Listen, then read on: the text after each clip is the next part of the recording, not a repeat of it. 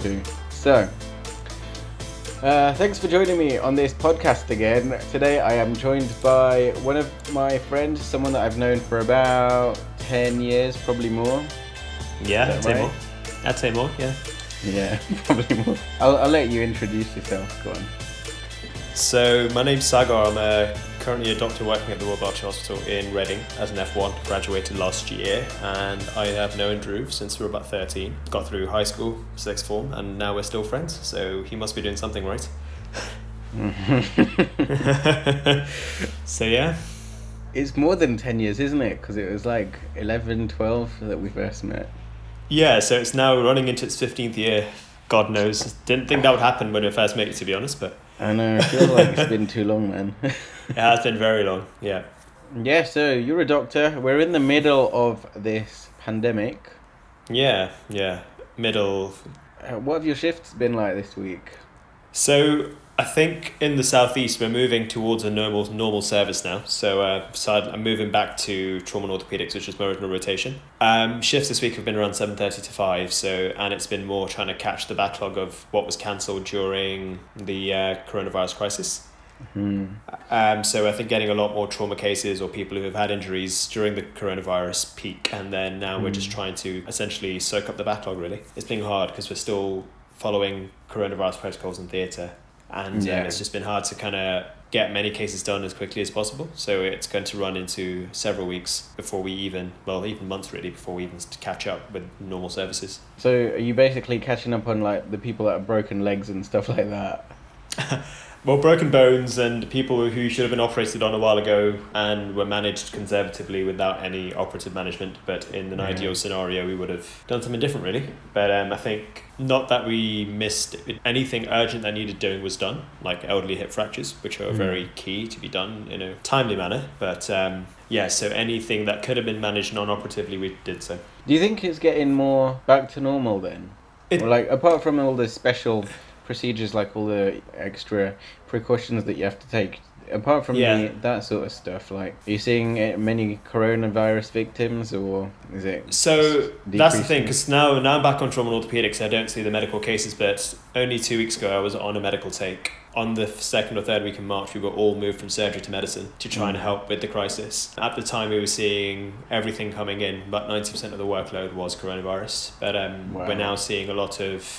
Even on the medical take, we're seeing a lot of normal things such as low blood sugars, high blood sugars, strokes, heart failures, heart attacks. So you were kind of wondering where was all this hiding in the height of the coronavirus crisis, but people are just not coming in.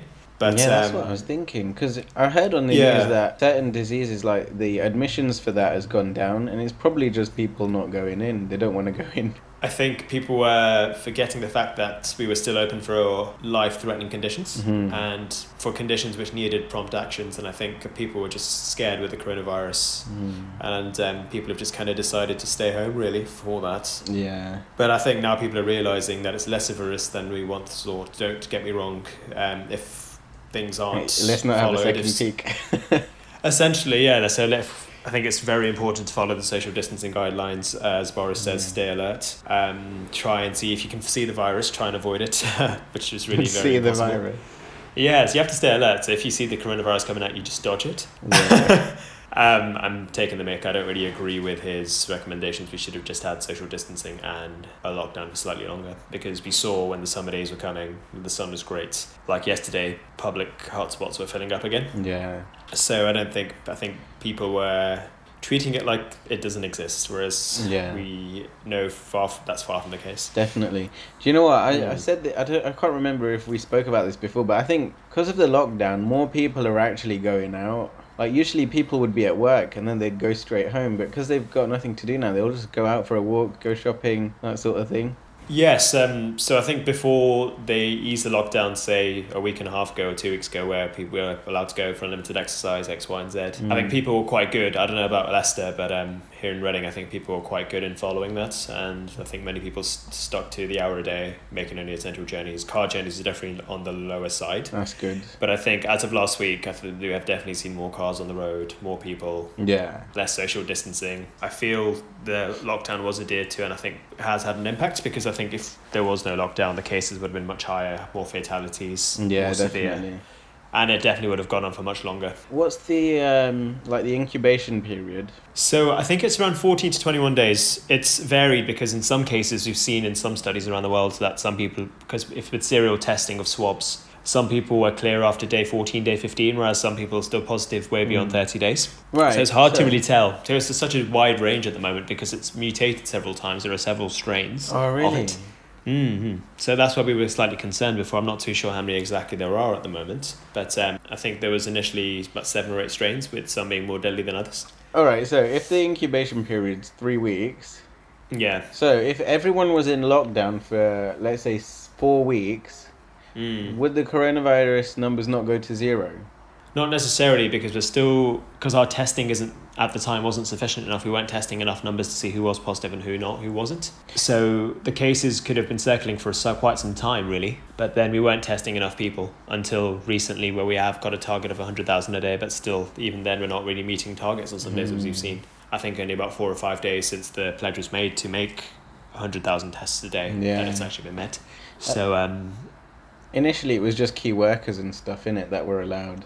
Not even key workers, really. Even when it first started in March, you had to have had symptoms or come in positive contacts. Mm. So I myself, I went away. I had symptoms from about the sixth or seventh of March, and I didn't really have contact with the patient, but I was really, really unwell. So I had, but given working in a healthcare environment, I did come across yeah. cases that were from afar. So I didn't really come into direct contact with the case, but I got tested anyway. Uh, thankfully, it was negative. Mm, good. But the sim- but the symptoms at the time were quite debilitating, and I think once they realise the importance of key workers being tested, and I think because obviously we need to keep the NHS well staffed during these crises, we can't really lose doctors to illness Yeah. because it would it would just mean that the NHS would be under further strain really at this time, which we definitely do not need. It's one of them situations, isn't it, where you need enough doctors to combat COVID, or like if you force too many doctors and you know medical staff into the hospital, Mm. then you're just setting yourself up to fail. Because then like the whole hospital's gonna have to close down if someone gets it or whatever.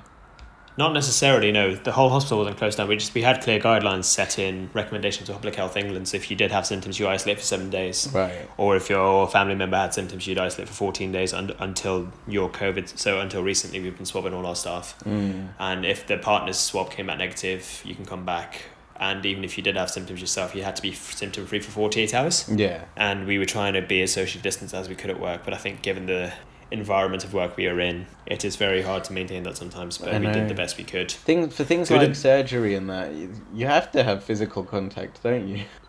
In terms of what with patients, but we had to take extra precautions in terms of greater PPE, greater Mm. cleaning between cases, and we only did essential cases. As I said, it's only recently that we've been considering, even well in our, the trust that I work in, to start looking at more elective cases. We've started uh, cancer cases because obviously they need operating on, and they have a Mm. short time frame. Because the thing is, the longer you leave them, the more a risk of adverse outcomes if you don't get to the bottom of it. Yeah. But um, yes, so we were taking all the precautions we needed. Thankfully, Public Health England guidelines were good in that, and they were So- being revised quite regularly. You know when Boris, like, I think it was a week or two ago, when he said stuff like, "Yeah, we're gonna start opening schools up, and you can st- from Wednesday certain construction workers can start and all that stuff." Is Hmm. it Public Health England that he got his recommendations for that for? No, so there are scientists divided in the government, as we know. There's, there's a Mhm. few scientists. There's the chief scientist, there's the medical director, Professor Whitty. Oh yeah. So there's many scientists on the board. I think it's Sage that they get their guidance from. Do you think I could get a job with them? Become their, become their Uh, physics that's- consultant. Phys- yeah, see, um, that's not a question I can answer. That's what you'd have to pose. See if there's any jobs Yeah. going at the UK Gov website. Maybe try your local job centre first. see if they have positions. True. Just go to 10 Downing Street, hand in a CV, and be like, yeah. I'm Yeah, looking forward socially distant, of course. from You can't go beyond the two metre guidelines. Mm, mm. True that. Seems like it's all slowly on a like a downhill curve, isn't it? Yeah, but the issue is the current the country has varying different R rates. So the R rate is a reproductive number. So Mm.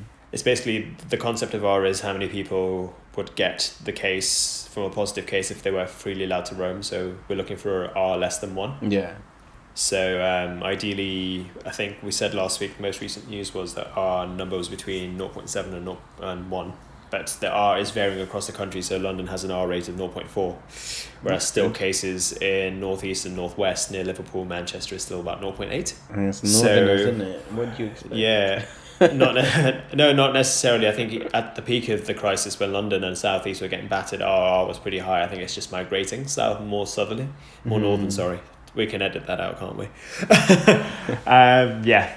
So I think it's just migration of cases, really. But um, Mm. I think, and even you've noticed from the news as well. I think there was guidance to open schools from first of June. Yeah. But then I think the northern cities were being a bit more cautious with this whole situation and said we need to obviously keep it in line with our cases and how cases are changing in our neighborhood. So I don't think they were really keen. Mhm. But I think there's going to be an update on guidance I think soon because the new track and trace system that they're trying to get in place by first of June seems to be off track. Oh yeah, have So- we got a, a monitoring thing for the- for the UK, like an app or a website or something? No, so they were trialing it at the Isle of Wight a few weeks ago. Yeah. Um, but it was supposed to be rolled out to us by the first of June. But I think Prime Minister has conceded that that's likely to not be the case. But also, it's a bit late, don't you think? Yes, but I think it's it is a bit of late in terms of beef. But if we take it by the fact that we are nearly we are past the first peak because I Mm. believe we peaked on the eighth of April when we had about a thousand, just under or over a thousand deaths in that day. I peaked in secondary school. good to know. Good to know. anyway, but I think in terms of this is for preventions of second peaks because we need to obviously ensure a second peak does not happen because that would be disastrous. We do know that there will be a second peak when the winter comes. The winter pressures will be only be made worse due to coronavirus because it's already tough enough in the NHS working in the winter Yeah, anyway. but surely this is going to be all over. Like, surely people that are going to get it will have got it in like six months. But but we believe we don't know whether that causes immunity to develop yet. So there is an antibody test which has been approved by Roche, I believe, and there's been a deal for about ten million tests to come to the UK, which will be rolled out to healthcare workers and those who are more likely at risk. But the anti again, I think the World Health World Health Organization still holds the mantra that there is no immunity to coronavirus until proven otherwise Wow. trials are around yes uh, but there are trials going around i think oxford has a trial at the moment which it's working with in hospitals in birmingham scotland to try and roll to a trial of vaccine You know the mutations that you spoke about. mm. If you get one of them, are you immune to the others? Is it That's the same? thing we do not know so the active content is the same but it's the surface receptors that i think i believe change Right. by no means am i an expert in virology and also i'm also a junior doctor so take what i say with a pinch of salt i'm no Mm. expert in this yes so i think it's the surface proteins and Oh that changes God. the virulence So we're gonna need six different vaccines to be sure, isn't it? Not not necessarily. We know that some strains are more common than others. Mm. It's like the it's like the flu strain. We can't because the flu mutates as well every year, Yeah. and the flu vaccine covers two or three common subtypes that we know are the most prevalent. Yeah. So I think- so. You could just put all of the different strains into one, basically? All the well, you can do two or three, not yeah all the common ones. I wouldn't say we can do all of them, but I think we need to obviously find a suitable vaccine, which is going to take time. But thankfully, I think Oxford are running a fantastic trial, and I think Imperial are also running a really good trial in London. Um, but I've also I've, I've signed up to the trial myself, so I'm going to hopefully try and get involved as a trial part of the volunteer and see what we can do. So you're gonna get the vaccine. Well, I'm going to apply for it, yes, and see whether I'm suitable, and Oh, then hopefully see whether I can. And if you need someone's hand to hold, I know where you are. no, you can't because of Corona, innit? Ask someone else. Fine. Well, we'll, we'll, can speak. To, we can speak virtually. Skype is always a good platform. Also, so we're no, that's good. interesting. That's like proper interesting because it just slipped out of my mind that there's obviously going to be other strains in it, Mhm. not just one. Exactly, but Mm. you have to remember that you also did a science degree, so you can't forget your biology now, can you? Mate, the last time I did biology was year eleven. That is very true. Yeah, I didn't do A level. Oh, speaking of which, when Mm. you were younger, like really young, before secondary Mm. school, hmm what did you want to be when you were older? That's a very good question. I never considered medicine in my mind, to be honest. Mm. And until about year nine, I didn't really pay attention in school, so my predictions wouldn't have really matched my aspirations. Really, the only things I did enjoy were maths and maths and sci- chemistry to an extent. Didn't really care much about biology or physics. so I think my eye opener was when I got my predictions for um, year ten and I had a few C's and D's on there. I was like, that cannot happen if I want to do medicine. Mm. Um, so I had to work hard to turn that around, and thankfully I did. So what made Um, you choose? Wh- when was the turning moment? When did you think I want to do medicine compared to anything else? I think it was second year sixth form really. Um, Mm. because I did some work experience over the summer, worked in care homes, and I worked at my lo- and I've shadowed a few doctors in my local hospital in Leicester. Hmm. Represent, and it was good. I really really enjoyed it. I think what really got me through there was the obviously the great balance of science and medicine. Blah blah blah. It sounds like a typical personal statement right now. Mm. Um, I wanted to help people and obviously Yeah. enjoyed the dynamics of being in theatre. I think that's why I'm hopefully choosing to go to into a career in surgery eventually if I do stay in medicine. yeah. But I just enjoy the dynamic of being theatre because I think in surgery you have a problem, you fix it, and hopefully there's a direct solution. Whereas in medicine, it's the holistic approach. You trial a few things, it may not work, but there may be an aspect of, say, longevity, so you're helping them out throughout their life. So Mm. there's many things. I think it's just the caring nature of the profession. I think you have to have a big heart to go into it. You can't just do it for the sake of Yeah. wanting to be a doctor because it is a long training pathway. You have to have that dedication. Yeah, obviously it's not easy, it. is it? Otherwise everyone would No. it. Mm. No, yeah, it's a six year degree at the end of it, if you think about it, just to even get into. And then there's another eight or nine years of training to become a specialist consultant. Wow. Yeah, so it's a long haul, but um, I'm, I'd say I'm happy with the choices I've made so far. Yeah. No, sounds Mm. like it. It's been uh, been good to watch you like, you know, slowly get through the degree stage, start Yeah. Becoming a junior doctor and that sort of thing. It's been good. I got a bit of a Yeah. philosophical question that I just thought of. If you Mm. didn't go to the, your work experience and shadowing and that sort of thing, imagine that you were shadowing uh, someone from a completely different career. Mm. Do you think that would have persuaded you, or generally, do you think work experience and people being exposed to certain things, do you think that influences their future, or do you think they'll just do what they're good at or do what they're interested in? Or do you think they actually, like, you can shape people's futures? Does that make sense? Through so, are you trying to so to reword that? Would you be saying that experiences that you have as like say if you did other areas of work experience, do you think that would also deter you from careers or make you Yeah. want to choose that career? Yeah, so do you think, exactly, do you think it helped that you did the work experience, or do you think you would have chosen, uh, Medicine anyway, or Yeah. something else. Yeah. So I did in, in my year ten work experience. I did it in an accountancy firm, and I thought I wanted to do accountancy. Good hours, eventually good play, not play, pay. Mm. um, but I found it absolutely mind numbing to sit in an office and just sit in one room. I could not do that. yeah. Um, so I knew that was one of my strengths. I considered economics as a point as well. That's also quite. That's one of my strong points as well. Didn't, because did you do math- economics at A level? I did. Yeah, I did. I did economics at A level, and I really, really enjoyed it. Yeah. I was quite good at it myself, so I could have seen myself with a career in there as well. Thankfully, I had a few options. I also considered law at one point, but um, I think medicine is just so dynamic, it's so diverse. A medical degree just doesn't mean you have to stay in medicine. It opens so many more doors Yeah. Because the skills that you show in any degree are very transmissible. Working in teams, showing leadership, good communication, Mm. and it's been a very diverse degree. So even if I do not end up staying in medicine, I the skills that this has given me would be transferable to any career choice. Yeah, exactly. It's medicine. You don't realize it because I'm I'm not in the field, but like there's so much stuff that you can look into, isn't there? You got like your neurology stuff, and then there's you can never know everything. Like you have to. Oh no, no, you you have to. But I think it's that's the that's the beauty of it. There are areas we can remain a generalist, such as I think the only general specialty I'd say is geriatrics, Mm. which is elderly care medicine. Um, but there are other fields which are so so specialized and diverse, and there's a lot of research going on in new things. You're never you're always going to make new discoveries in medicine, which is why it is Yeah. such a fascinating field.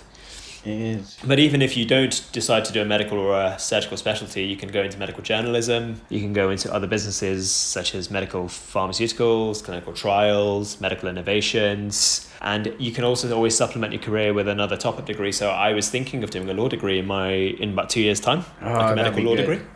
So that would be nice just to kind of get the ethical side. So I can always go into medical medical negligence, medical defense, medical, law yeah. would be, and it's also something that you can do as part time as well, as opposed uh, while still maintaining uh, some sort of medical career. That's good. So it, it, yeah, so it's so it's actually well on track, but it is a hard degree to do. I wouldn't do it just for the sake of doing it, because you'll obviously realize that the dedication and the commitment it requires is not really worth it. Yeah, I wouldn't be able to do that. That's like you know, on top of all the stress you got as part of your Yeah, being a doctor, and then on top of that, going home and learning or whatever it is, assignments. it was a tw- it was a twenty four seven degree. It was never really free time, but you had there was always time to socialize and have your interests. But I think we was we spent a lot more time in lectures, a lot more time in clinical placements compared to some of our university colleagues. yeah. But um, no, I think it's uh, it was made choice made worthwhile choice in the end. Yeah, it's definitely going to be worth it, isn't it? Mm, So, yeah, and it's a career which allows you to go anywhere in the world because Yeah. there's never going to there's never going to be a drop in demand for doctors. Exactly. It's something like teaching. You're always going to have a demand for face to face teaching or good quality teaching. Exactly. Exactly. One of those jobs that almost impossible to automate. Yeah, exactly. Yeah. That hopefully no, but there are, there are involved there are robotics that we do use in surgery, but I think they still need men to operate them or well Ah. manpower. I So- saw this. I saw this video. You've probably seen it as well, where someone gets a CT scan Mm. and then they overlay that scan onto the like the physical. So there's like a wand, and th- Mm. there's a person under general anesthetic, and then they put the wand on the person's nose and like on their forehead and that, and then basically the CT scan gets overlaid onto that person. So like if you cut inside them, bit gruesome, Yeah. but like you can see exactly like if the CT scan shows a tumor or a certain blood vessel or something. I've seen that. Yeah, Pinpoint I've seen that. I was working. where it is. Yes, I've seen that. So it's basically three D modeling. Essentially, creates a three D model of the body, and then it tells you whether you're cutting the tumor off or whether you're taking off normal tissue. It's actually fantastic. So cool, isn't it? It's like It a is, mixture of 3D modeling, computer design, Yeah, CG yeah, technology, exactly. all of that. It's very important. I think it's it's a lot of software development as well, which I think machine learning Yeah. and all the big data and everything like that. It's a ever evolving field. If you think about when, when we were at school, there was no such thing as VR, no such thing as AI. Yeah, there was yeah. nothing called machine learning. Do you know what I mean? Coding was like unheard of. You know, we used to learn Yeah. about Excel and Access and that sort of stuff. But, but do bear in mind, we were only 15, 16 at the time. I think don't think coding would have been an no, but it wasn't that teach. long ago. It was like 10 years ago. And right now they're teaching coding at primary school. Are they? Okay, Yeah, that's they're teaching fascinating. Python at primary school, which is like pretty easy. Unheard of. But- Unheard of. Yeah, no, 10 years ago, no one would have expected you to teach programming at school. Yeah, yeah, I agree. But it's good. It's it's obviously Mm. shown how there's been leaps and bounds in our industry and just in world, worldwide development in general, really. But it has come at a cost. If you, but you would say you would agree if I would say it's come at a cost in terms of environmental change and climate change. I think that's what one thing I've been appreciative of during this lockdown. I think people have taken a step back to re- appreciate life for what it truly is. I don't know if technology is like responsible for that. There's probably other. No, it no, not technology itself, but technology and the drive to be better, drive to for economical change and economical growth is certainly powered by technology. Hmm. And I think and I and I think we've realized that in this point by able to, because the thing is we have had to halt production of many things. We've had to halt yeah, economic development, economic growth. Our government's had to borrow a lot of money to try and help people out during the situation. But we've also seen some positives in that Greenlands have recovered, worldwide pollution is dropping, Hmm. so I think it has come at a cost. Everything that we have been doing has come at a cost, but I think it's nice to see that we've been able to kind of appreciate the small things in life during this lockdown. Exactly, yeah. Stuff that has made people realize that if you can't go to work, then, like, if your life revolves around work, then something's going wrong, isn't it? You got to Yeah, do stuff it's hard, outside yeah. of work or stuff that keeps you happy. Exactly. I think at the end of the day, you can only go chasing so much money. Hmm. I think if you're going for it for the money, I think it's sometimes hard to appreciate everything else. I think work hard, it's not sustainable so- if you just be socially be socially rich rather than financially rich. Have things that love you, have meaningful relationships. Work on being a better person, and the money will follow if you're doing the right things. Sagar two K twenty. Yeah, realization. Um, it's been a, I would say, per- and personally as well in the last two months, I've had a lot of realizations, a lot of changes, a lot of events happening. Mm. So I think it's something to learn from. Really, is personal reflection Hmm. and the time. And I think the last two months have done very little apart from work and um, Yeah. life. it's been nice to kind You of know, have that some of those personal things that you mentioned. We're gonna go in. We're Mm. gonna see if you want to go into detail later on. we'll see. We'll see. All right, that's fine. Um, so I've got some questions to ask. No, they sometimes they are a bit personal, but you know, Mm. if you don't want to answer, that's fine. Okay.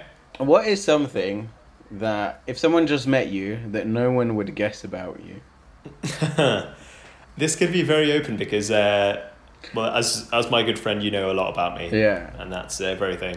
But I think a lot of people, when I first when they first ask the question, "How how are your relationships going?" I think they get quite surprised when I say that I'm gay. Um, I think people are quite just assume that I'm straight, but I don't really. Hmm.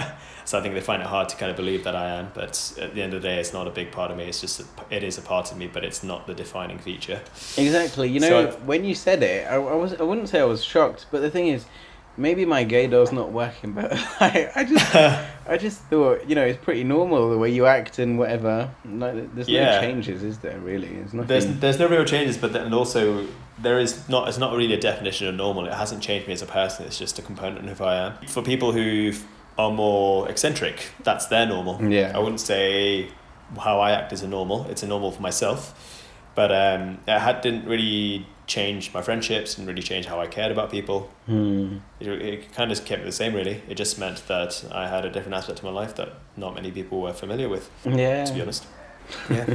Okay, so yeah, I guess if someone met you, that's definitely not the first thing they would think of, innit? They wouldn't really. No, think no, of no, no, no. No, exactly. So I've had that several times, even this year as well. When I've moved to a new city, started made new new changes, Mm. started a new career, met new people. Yeah, so Mm. that wasn't really the first thing on their minds. Is there anything right now that you're working on outside of work? Yeah, so I think, as I did say, I've had a lot go on in terms of my personal life as well Mm. throughout these last two months. I've started journaling, which has been a new thing. I generally thought journaling was. I'll be honest, I thought it was a waste of time, really. Um, writing down your feelings on a piece of paper to try and make yourself feel better. Um, I didn't really think it would work. It's been a thing that I've started doing over the last few weeks, and I, it has really made a difference because the feelings are no longer in my head, they're on a piece of paper. That's good. And I've been able to experience and I've been able to articulate how I felt. So it's been nice to be able to do that. I've been doing an online public health course through Yale, through um, a platform called Coursera. So they've been doing free courses throughout this. Um, Oh, awesome. so in there's free courses throughout the uh, lockdown period to help people develop skills and spend a bit more time to do everything else. It's been good, and then st- been trying to keep in contact with friends that I haven't seen in a long time through Zoom, Skype, speaking to family, Mm. trying to work out, but also it's been quite difficult because I've been eating a lot more, and I've can see, definitely see the love handles coming out. Oh, we all have, man. Yeah, I had so much cake in the past few days. it's it's whatever makes you happy, really, because you know this is all temporary. It's all going to come back. So Yeah. you work on yourself whenever you can, but I don't. It's also important not to take yourself too seriously during this. Yeah, good. God, that's a lot of stuff that you've been working on. I've been trying Yeah. to start this podcast, nothing else. but it's that's the thing. You shouldn't really compare yourself. I think small wins, any potential Yeah. change you're making to yourself, even if it's just waking up half an hour early to do something that you've wanted to do for a while, is a, it's a big win. Do you think journaling has made a big difference? Well, I think it's too early to say if it's a big difference, but it's allowed me to reflect on qualities that aren't so uh, that I wouldn't necessarily have noticed in myself, Hmm. And then qualities which aren't really desirable that I want to work on. Ooh, Um, so it's highlighted. Yeah, that's a that's a very personal question. Um, so yeah, as you are aware, uh, I broke a relationship broke down not too long ago, about two and a half months ago, Hmm. and then there are a few things were highlighted to me that I wasn't really aware of myself. Um, and it was obviously things on reflection that I initially would have denied. I think everyone likes to make themselves feel better, ego and everything. Yeah. But um, I think upon more self reflection, you realise that some things they are that you have been doing aren't really beneficial to your relationships and also beneficial to you. Right. So I think that's something that I've been able to realise with journalism. So it's a step in the right direction, but I think it'll obviously take time. It'll be Mhm. nice for me to say, oh yeah, it only took one night for me to transform myself into this person that I really want to be. But it's life is a journey. yeah. I think life is a journey. You're never going to be that perfect. You will always slip up along during the way. But I think it's a step in the right direction. Yeah, that's good. I was just going to say, it's one thing to realize it and one thing to identify it, but it's completely different and so much more difficult to actually try and do something about it or to change it. Mm, yes, and the thing is, you want to do is you don't want to repeat it Mm. several times because the thing is, if you realize if you're in a similar situation, say two or three years down the line, and you're still doing the same things or you're falling back into the habits Oh, that you yeah. think are unhealthy, it's just awful. It's a pretty you feel- crappy feeling, isn't it, when you identify it but you carry on doing it. Yeah. Yes, exactly, exactly. It's really you haven't really made much progress, and it's just you shouldn't see it as a failure, but it's hard not to see it that way sometimes. I know, yeah, you're dead right. I Mm. know the feeling. It's like where you tell yourself you, you shouldn't do this and then you go ahead and eat a whole cake anyway. Yeah, that's one way of looking at it. Yeah. Okay, so next question. In your whole Hmm. life, have you ever had any regret? Hmm. Yes and no. A Cool. few, I'd say. Yeah. Yeah. I I should I should stay in I should try and make more an effort with my family. Sometimes I think I've been so work orientated the last few years that I've not been able to make as much contact with my family. So I'd speak to them once or twice a week. But in, in theory, I would- like to do that more because I think obviously when anything changes, even through the thick and thin, people will come and go, but the family will always be there unconditionally. So I Mm. think that's one thing I regret. Um, a few The- things the I do regret. You were, you were going through a bit of a really intense part of uni as well, you know, training to be a doctor. So Mm. it's understandable. I, I know if Yes. you get back, you're quite tired. You you know, sometimes I have to take a nap when I get home. and it was also the fact that I wasn't really local, if you know what I mean. I was in a Mm. completely different country. I was in Northern Ireland, which is an hour away By plane. uh, by flight. By flight, might I add. if it was an hour by driving, I'd probably wouldn't have really a big excuse. Is there a ferry but, um, that goes? Yeah, it's for Liverpool. You can go from Liverpool, but it's about six or seven hours. Yeah. And frankly, I didn't want to do that. So Yeah. I'm also I'm not a good sea traveler, as we know. So um, yeah, so that's one regret, Mm. and also short-term regrets. I think obviously learning a lot from the relationship that I just was involved in. That um, I did things that obviously driving somebody away, and then it's um, a regret that I have now. But it's hopefully something just that will teach me Mhm. something for the future.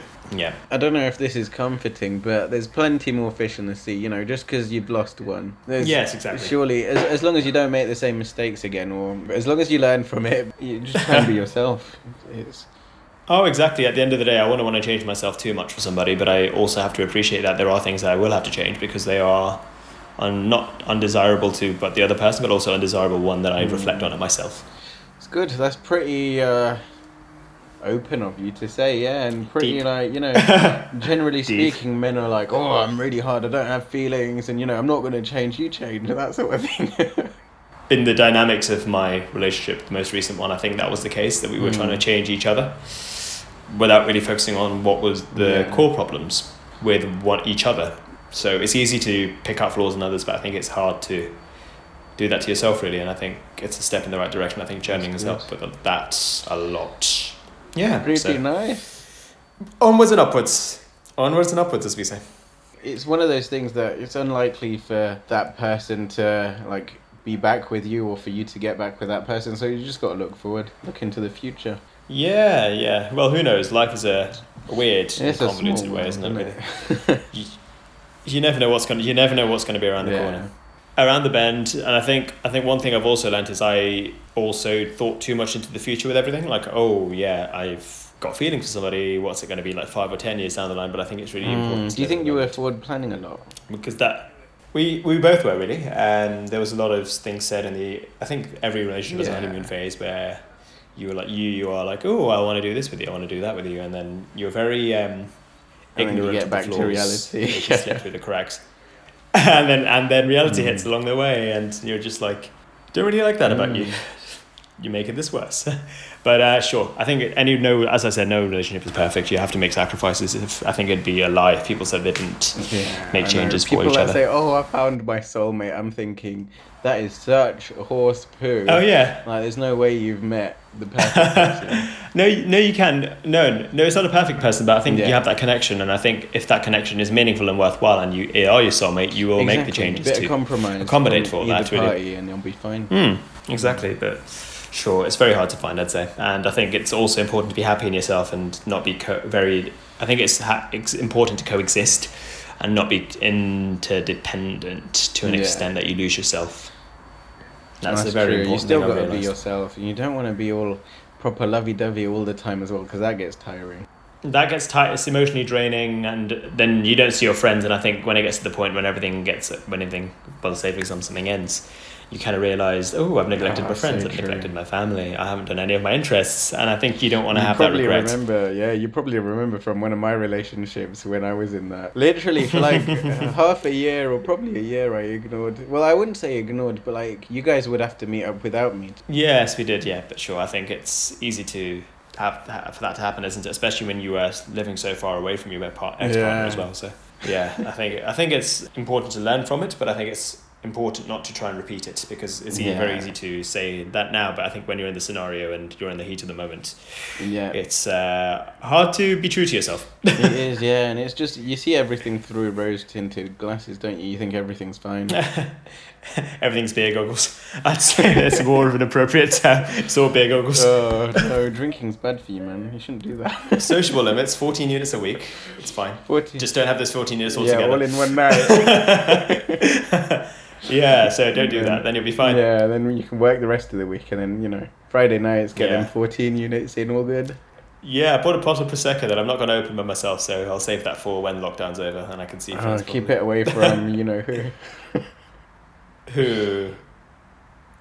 Never mind. I don't think that should be on a podcast. Let's not, let's not keep Yeah, that on a alright, podcast. let's move on. let's keep because I think this is going to be public, so we'll have to edit that out. All right, good. All right then. Is there anything that you need advice on? There's a lot of things I'm unsure on, um, but I think, as I said, it's a learning process that I'm trying to find the answers to myself. Hmm. Uh, it's it's very nice to be able to get opinions from many people, but I think at the end of the day, you have to realize that you are your own person. Yeah. But um, yeah, everyone's I got their own really preferences. Yeah.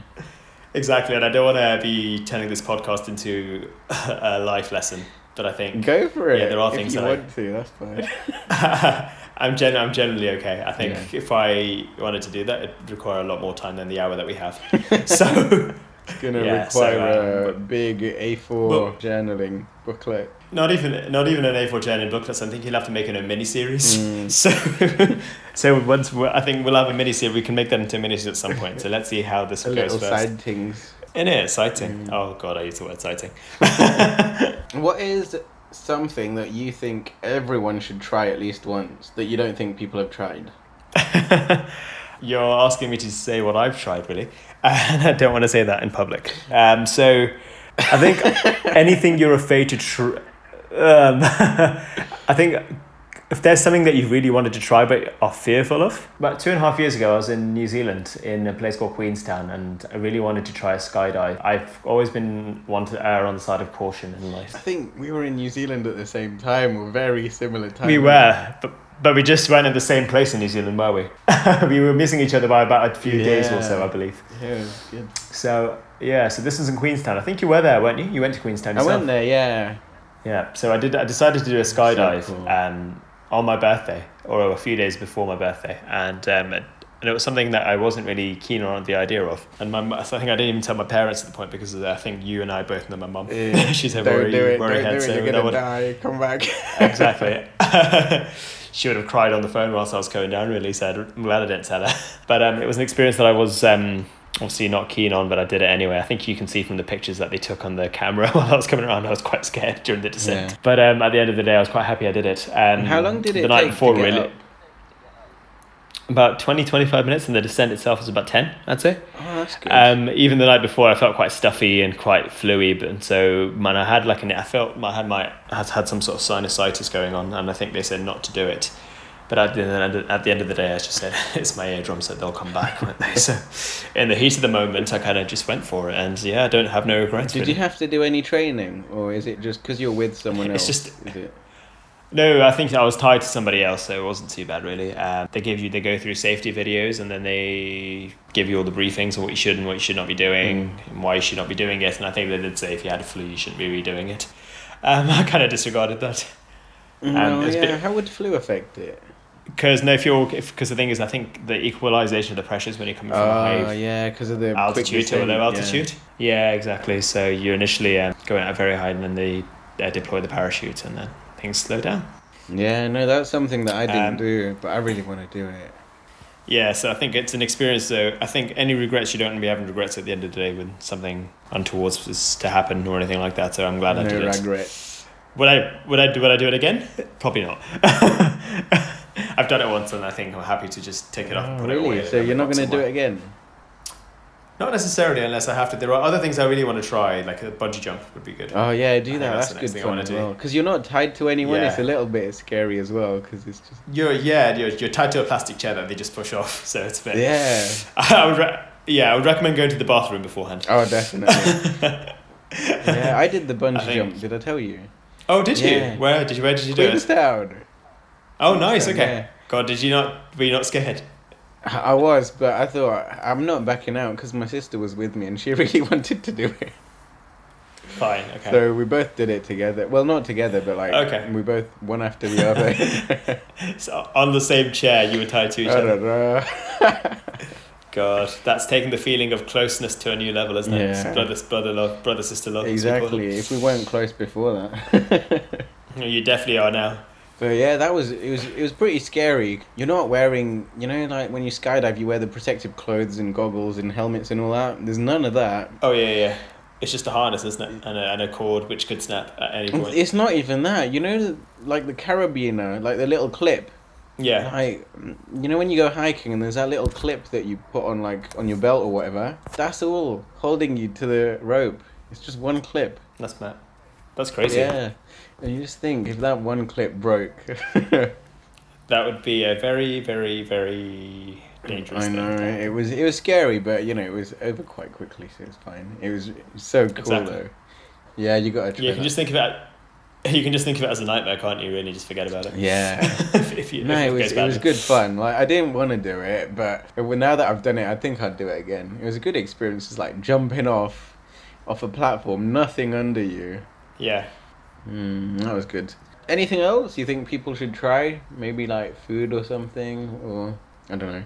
A Um, movie? Yeah, I think I, if you if you're a good foodie, I think traveling, trying different cuisines is good. Um, I've started recently doing a HelloFresh subscription delivery service, Hmm. and you choose your five recipes during the week, and they are quite. Um, so they send you all the ingredients all measured out, so there's very little wastage, and the, the recipes come from different parts of the world, and it's it's pretty cool, and they give have a very good discount on them at the moment. So I highly recommend people to try that. I think it's also good for people who want to, tr- to try new things.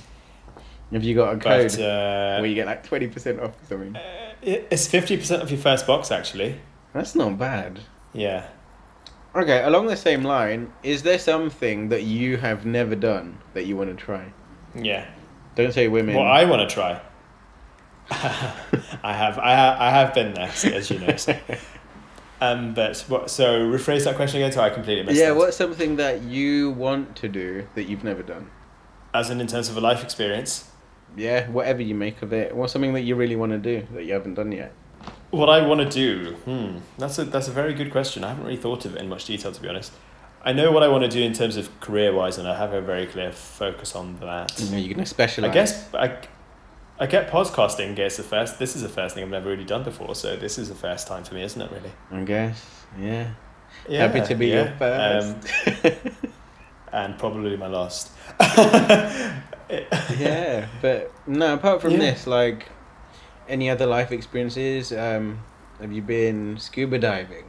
No, that would be nice actually. I've never really thought of that. No, I really want to go skiing. Skiing. That's I want thing. to That's go quite skiing. calming. Yeah, yeah. But I'd say I think I'd be pretty crap at it. So, but I'd want to try it anyway. So we'll definitely, I'll definitely do it. At some Get point. some roller skates. Practice on roller skates, and then Hmm. is kind of similar, I guess. Yeah, that's fair. No, so I want to. I want to try skiing. I'm, I'm awful at ice skating, but thankfully skiing is a bit more. You just go down a level and hopefully you just speed up. have you been ice not too bad. skating? I have several times in Northern Ireland, and I was, I, every time I didn't spend more than five seconds on my feet. Oh no. So, so yeah, it's pretty pretty bruising, especially when you fall on a bony prominence of your body. no, and it, it's ice as well, so it's not exactly cushiony. It's not. No, it's not soft at all. I think you need to work out a little and pretty sure you have good thigh muscles before you go. I think the skiing, I think, might be different. It might be better because that's soft snow, isn't it? A little bit softer than ice. Yeah, yeah, yeah. I totally agree. Mm. It would be nice to try it. Cool. We should do that at some point. I think It would be so cool, like a lad's skiing trip. That would be so good. Yes, I think the boys would enjoy that too. Yeah. I think you should. I think. I think for the next two episodes, you should have the boys on and doing their own episodes, so they know who you're who, the, who we're referring to The as boys. the boys. The boys. Uh, boys. That's not a bad idea. Yeah, have a little mini series with the boys. Yeah, it'll be good, and then we can then form a weekly or a fortnightly four-way chat as a yeah. podcast and see how much it gets really. Yeah, and how much, um, how far it goes really. Yeah. So when this podcast has got like a couple million views on that, and and then Well, a couple hundred. Let's go for a couple hundred uh, a couple million. Come on, aim high. aim high. Let's aim high. The whole, I'm gonna get the Yeah. whole population of the world listening, and then Arjun's gonna have his own little mandir somewhere dedicated. Could you him. imagine?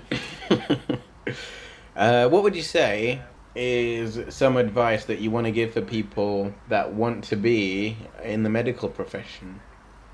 Do it for the right reasons. I think you have to be dedicated in the fact that you have to be caring, charismatic, approachable. Do it for the patient rather than do it for any other Mm, Personal for the benefit. money. personal benefit, as I said. I, know the money's Uh, alright, uh, but like the working hours and you know the stress and tension and all that, that just goes with it, it. it is it, it's a stressful profession. It's very unsociable hours. You could be doing nights. You could be doing weekends. You could be not seeing your family for certain periods during a training period. Mhm. And specialization requires a lot of sacrifice, really. And I think some people do sacrifice. Yeah, especially have your first few whatnot years is and to have normal difficult to maintain that social life.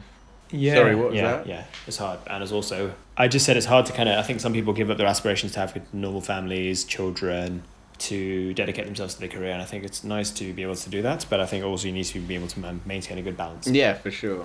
And I think, and and it's a it is a sacrifice. You are devoting your life away. It's not just a career. It's not just a five or ten year sacrifice. It is a long term sacrifice. Definitely, yeah. It's not just the training, but as you said, weekends, evenings, you never know what your shifts are going to be. If something like the coronavirus Exactly. comes around, it's difficult. You could be literally working long hours, yeah.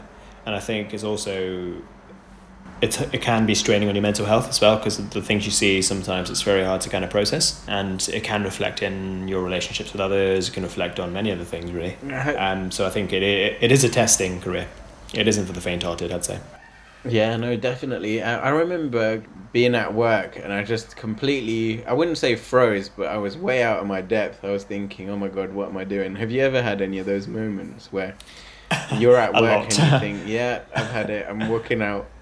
Yeah, it is because I think as a, especially as a junior, you this your first year of practice, and thankfully you are supervised at all times. There's always, I think, on a medicine shift, there's always a registrar who's Oh, that's pretty the, good. So the you've always got, specialization. got a second Yeah, there's always senior support available. Third opinion, second opinion, and everyone's very approachable, which is always good. Yeah. There are some colleagues who will not be as approachable, but I think generally as a team, medicine is a, the medical specialties are very good in terms of having that support system there for their juniors. Hmm. And I think, especially when you've had a tough moment, they're happy if you you talk it out with them, take a few minutes off, and just refocus. Yeah.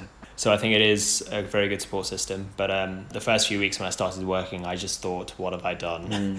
Why am I here? I don't deserve it. I think I had a, a degree of imposter syndrome. What's that? So when you feel like you're not worthy to be there, Oh, like you don't deserve to be where you are, Yeah. which is odd considering I've been, I've done six years of med school, I've passed the exams pretty well, and I've done everything I needed to. I went through the same hoops, and you, I probably had more challenges as you know. We don't, we come from a relatively humble background, yeah. so I didn't, I didn't have the privileges that many people may have had in trying to get into medicine. So, It's but true. I think so. I think yeah. So I've had those additional challenges, let alone the challenges of the job itself. Cool. but uh, but you, but thankfully it's easing. Don't feel like an imposter anymore. Feel like I deserve to be. Yeah, it just takes time, It's doesn't good. it? And then you just fit right in. Yeah. It becomes normal. Yeah, it is the new normal now. Mm. Like I wouldn't have it any other way. It's a bit of advice, isn't it, to anyone starting out in Mm. any career, not just like getting into medicine. Like it's gonna take Yeah. a while. Your first day, then no one in any career is gonna be like, "Yeah, this is fine. I'm getting along fine. Yeah, you know, this is easy." Yeah. No one's gonna think that because any sort of change, any new yeah. thing, comes with challenges. And then people, I think people are also quite aware. I think people know that you're starting off early and they're very supportive. Yeah. And I think especially I've noticed that in medicine. I think my seniors were very very good in allowing me to ease in. Mm. I remember the first day I had to prescribe paracetamol, and I was like, I don't know the dose of paracetamol, when in fact it's probably the only dose I knew before medical school. If you went to, like, let's say you, if you went to a different hospital, do you think that they all have support systems? It's very hard to say because I think different hospitals. I think the structure is always going to be the same. You're going to have juniors, you're going to have registrars, you're going to have house senior house officers, and then you're going to have consultants. Okay. But it all it all depends on where you are. I think, and you notice that because there are surveys that the the health education in England send out to all the trainees around different trusts around the country, So and you get varying results. You do get varying results, but I think from certainly from what I've seen in the Royal Berks, it's very well supported. I think I've always had the advice when I've needed it. When I've had difficulties, I've been able to escalate it to the right people, and um, there's always been it's been so good. It's I've been perfect. Yeah, let's let's not. I would, I, would- I, would- I, would, I wouldn't say perfect. Every I would I think perfect is a very overused word, and I think it's a word that puts pressure on things which doesn't doesn't really need to be there. Hmm. But I think it's close to doing it's what it needs to do. It's a very robust system. Yeah. But I think the challenges can be traveling between different hospitals because I think in the Royal Berkshire Hospital where I do work at the moment, a lot of it is elec electronic. So we make our notes on computers. We have the kind of longevity we prescribe on computers. And I came from a system where everything was on paper, so it was a bit. Of, it was hard to adjust to. But now that I look back at it, I think I'd find it hard to go back to a paper-based system Yeah. because if you have the whole folder of notes that you need to try and work your way through during the ward round, I think it's really hard to. Yeah, you can't. Whereas when you're in the Where are you whereas when you're in the- whereas when you're- well, you know, after you, you can only store so yeah, and it gets very bulky, carrying a lot around. Imagine carrying three or four. Whereas with the computer, you just take it around to your patients. You open up the notes, everything's in one place. It's Yeah. just a very good system. Sounds good. So uh, thank, but thankfully, I'm going to. I've moved to Oxford in August for my second as my second year of foundation training. So I'll be known as an SHO, not not an house officer anymore, What's an SHO? which is a, a senior house officer. So I get a Yeah. bump in my title, which is nice. Yeah, it's good. Yeah, no, yeah, no, it's great. Very nice. So I moved to Oxford. I moved to Oxford, which is also a very similar system. So I'm looking forward to it. Yeah, that's good. That'd be great. Mm. All right then. So I think um, we've covered a lot, but I was wondering have, if yeah. you had any questions for me. Um, yeah, so I believe you yourself are making big life changes at the moment in terms of where you're heading next for your career. Yeah, so um, tell us a bit more about that. Things are very frustrating, to be honest, because the embassy's closed. There's so many paperwork things that you have to do, and I can't Yeah. do them all. And but here's the thing, right? They say that I Mm. need to get all these documents attested, Notarized? attested by a notary. Yeah. So basically, the notary has to make sure that it's actually legit. Then it has to go to the FCO, Foreign Commonwealth Office, and then they put their Mm. stamp on it to say, "Yep, this is all illegal." Um, like basically saying that the UK Yeah.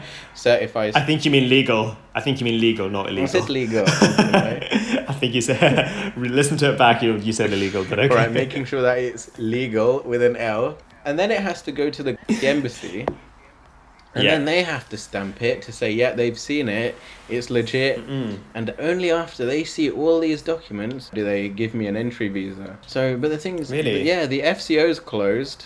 Like I, I rang them up, they said no, we're literally they don't know when they're going to open again. I've contacted a Mm. couple of solicitors to see if they can do the documents. They said no, we're closed at the moment. Um, there's two people that I managed to get through to, but I Mm. spoke to them on the phone and they said, yeah, we'll send for me to send them an email and then they'll reply with like if they can do it or not, and they haven't replied. And it's very expensive, I'm guessing as well. This is a financially draining process. Oh yeah, so much. The other thing that's a little bit expensive is the uh, medical checks. Cause Yes, I you have to get go through. I believe some private centres. I believe, don't you, in London? Yeah. And there's only in a few select locations. I remember- only, only certain people that can do them for yeah, you. Yeah, you're right. I remember asking you for it, and then I did find a few in Mm. London. Because of the current situation, I can't contact the GP. I, I literally can't get through to them because they're not picking up the phone. Really. You know, these sort of checks, because we have to go to the hospital anyway, they're not going to be done, so I'll have to go private. Yeah, because you need X-rays and everything, don't you? So yeah, X-rays, chest loads X-rays of and- blood tests. Yeah. If I wish I could, I wish I could do them for you, but I can't sadly. I So. know. Just get me the I I vaccine when it comes out. Just sneak me one of them. That's fine. Fine, I'll make sure. Okay, I'll, I'll see what I can do. Uh, so it's just. Sorry, I, I, I'll have to take that. I'll have to backtrack that statement. I'm not going to do anything that is not within the realms of my working profession. GMC, GMC clearance. Disclaimer. right. Okay. Wink. Wink. Yeah. Fingers crossed. No, no, no, no, no, nothing like that. Nothing of that sort. It's just gonna be one of them things, isn't it? I've still got a couple of months, but it's just frustrating because I can't. I want to get it over with, but I can't. Well, hopefully soon everything will start returning to normal, but it's hard at the moment, isn't it? Because with all the social distancing criteria and whatnot, so it's hard to kind of being able to Mm, go to places very and maintain a safe distance. But whereas I don't think you can maintain a two meter distance when you're having a health check. So Exactly. Yeah. Unless the Yeah. blood's done by a robot. Unless they just ask me to stab myself and then fill up some I don't think that works, but okay. I don't think that will work, but okay, one can hope. Yeah. All right then. This was good. Uh, anything else that you Yeah. want to ask me before we wrap up? Um, no, so thank you for actually inviting me to this. It was very, it was a good way to spend my time. I'm glad lockdown. you think so. Also- as you know, I'm incredibly busy all the time. And I just- I know you are so in demand. I, I'm It's just, crazy. you know, I spend all day sleeping and eating, a bit of TV. Yeah, no, it's been sorry. I've been I've had to delay this for a week, as you know. You've been asking for some time for me to make an appearance, but just work has been very busy. Nah, I completely Um, just- understand because of this Corona stuff. I thought it'd be better to like get you on sooner rather than later, so we can get this all recorded. Because it is a, Yes, it's a, just an unusual time, in it, for doctors, anyone in the medical profession, really. Yeah, and it's also a time sensitive topic. I think if we talked about this in January next year, I don't think people would really Listen to it. listen. Well, I don't think they're going to listen in the first place. Take that off. But um, you know what I mean. Yeah, it's not like I'm gonna get millions of views right now, am I? exactly. So, but it's good. All right then. So thank you for having me. No problem. Thanks for finding the time. I know you're quite busy and you've probably got better things to do on your day off, but It was No. good to. No, I mean, it's, a bit, it's been a pleasure. It's been a pleasure. All right, then I shall. Yeah, speak to you later. Take care. See you later, dude. Bye. Bye bye.